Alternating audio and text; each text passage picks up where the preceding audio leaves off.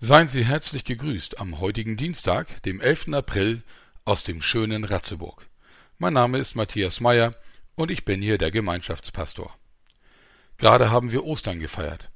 Das Osterfest gibt es ja nicht nur, damit wir ein paar freie Tage haben und unseren Eierkonsum vermutlich ins Ungesunde steigern. Das gehört auch irgendwie dazu, aber Ostern ist dazu da, bleibenden Einfluss auf unser Leben zu haben. In der Süddeutschen Zeitung konnte man vor einigen Jahren lesen, wenn der Satz Jesus lebt geglaubt würde, müssten den Christen eigentlich Flügel wachsen.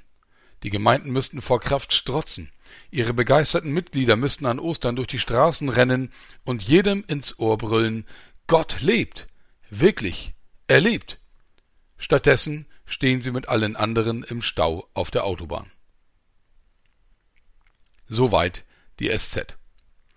Nun ist mir nicht bekannt, wie Sie das Osterfest verbracht haben und was Ostern Ihnen überhaupt bedeutet. Aber dieses Fest ist als Feiertag in unser Kulturgut eingezogen, weil es unser Leben auf eine völlig andere Grundlage stellt. Nur ist es wie mit allem, was uns geschenkt wird. Diese Tatsache bewusst in unser Leben hineinlassen und unser Leben von da aus verstehen und gestalten, geschieht nicht automatisch, etwa gegen unseren Willen. Das geschieht, indem wir die Osterbotschaft glauben und als unsere Lebenswirklichkeit voraussetzen. Am Karfreitag hat Jesus Christus, der Sohn Gottes, für uns Menschen, also an unserer Stelle und zu unseren Gunsten, sein Leben in den Tod gegeben. Das hat Gott so geplant und geführt. Er will uns vom ewigen Tod, von einer Existenz ohne Gott, retten und für die liebevolle und vertrauensvolle Gemeinschaft mit ihm gewinnen. Am dritten Tag hat er seinen Sohn von den Toten auferweckt. Damit hat Jesus den Tod besiegt. Jede und jeder, die und der das für sich gelten lässt, kommt in den Genuss davon, dass Gott uns unsere Abkehr von ihm, Sünde genannt, vergibt. In diesem Handeln für uns kommt Gottes Liebe zu Ihnen und mir zum Ausdruck. Und es wird deutlich, dass Gott bereit ist, alles für uns zu tun, was je in unserem Leben nötig sein wird. Er will in Zeit und Ewigkeit bei uns sein. Dieses Wissen verändert unser tägliches Leben. Das Motto dieses Tages aus Psalm 91, Vers 9 gibt uns dafür einen wertvollen Hinweis. Der Herr ist deine Zuversicht, heißt es dort. Der Herr ist deine Zuversicht.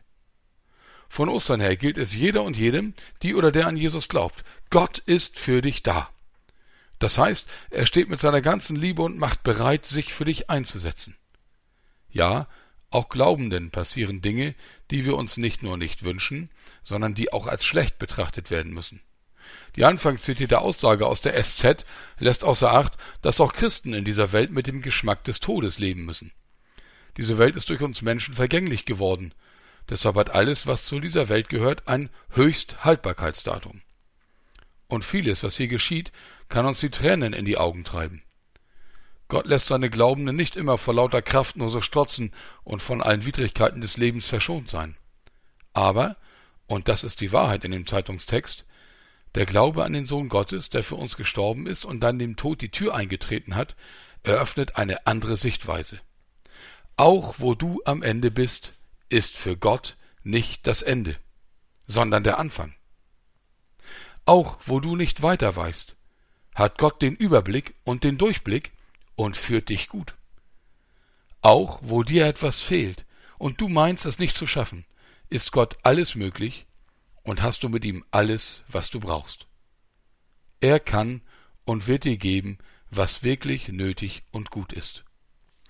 Du darfst es dir also aus dem Psalm sagen lassen, der Herr ist deine Zuversicht.